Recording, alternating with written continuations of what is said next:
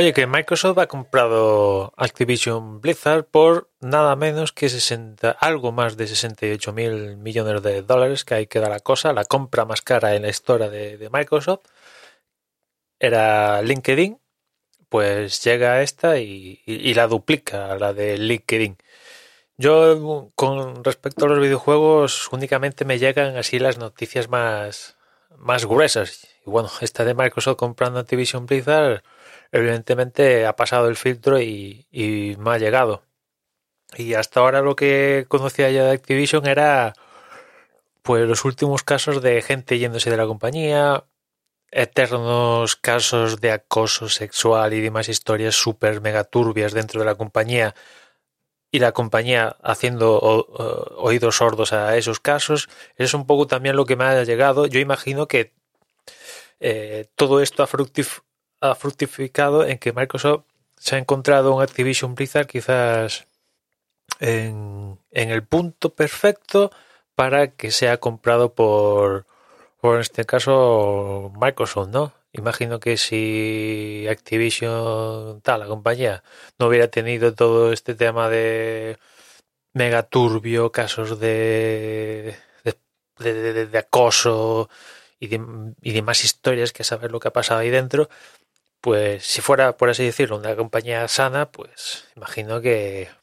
eh, viendo eh, las, las franquicias que maneja la compañía, World of Warcraft, Call of Duty, quizás Call of Duty sería a día de hoy la más potente, eh, Overwatch, también tienen Candy Crush y, y además y mil historias que tienen ahí, pues imagino que no vendería, pero bueno, se ha fructificado y, y, han vendido. Bueno, todo esto a expensas de que lo aprueben los accionistas, que aparte creo que Microsoft lo va a pagar en cash a los accionistas.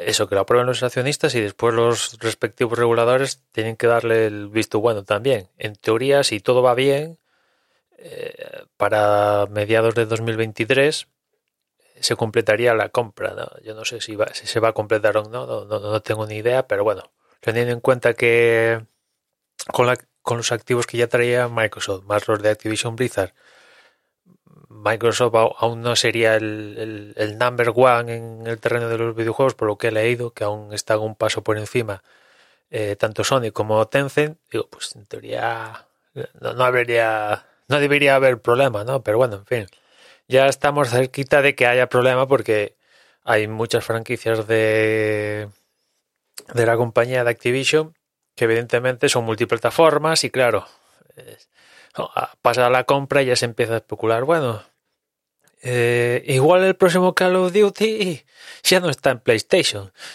Bueno, parece que, que, bueno, hay contratos firmados y ya han salido los respectivos, tanto Sony diciendo que esperan que Microsoft cumpla el contrato, como Microsoft diciendo que también van a cumplir los contratos. Pero cuando se acaben los contratos y todo esto, yo imagino que que al final todos estos franquicias, títulos que acaba de comprar Microsoft también será para potenciar el, el Game Pass. Y si ofreces el juego, tu juego, porque ahora sería tu juego, en el servicio de otro, pues... Uh, eh,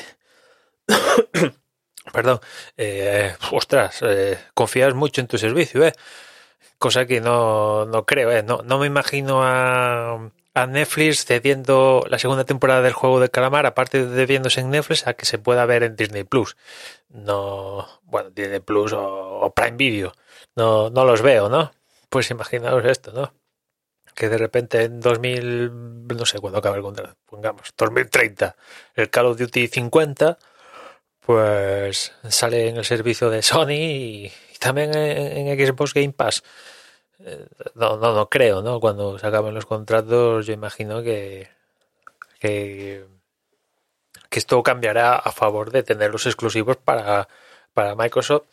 Si es como yo veo la cosa, ya digo que el terreno de los videojuegos los veo así a distancia, pero yo imagino que todos los caminos conducen a que, por un lado, el hardware poco a poco vaya siendo prescindible y todo pase a ser juego en la nube, ¿no? Con lo cual ahí te da igual si tienes eh, consolas, PCs o lo que sea, y ahí sí que va a importar si eso pasa, ¿no?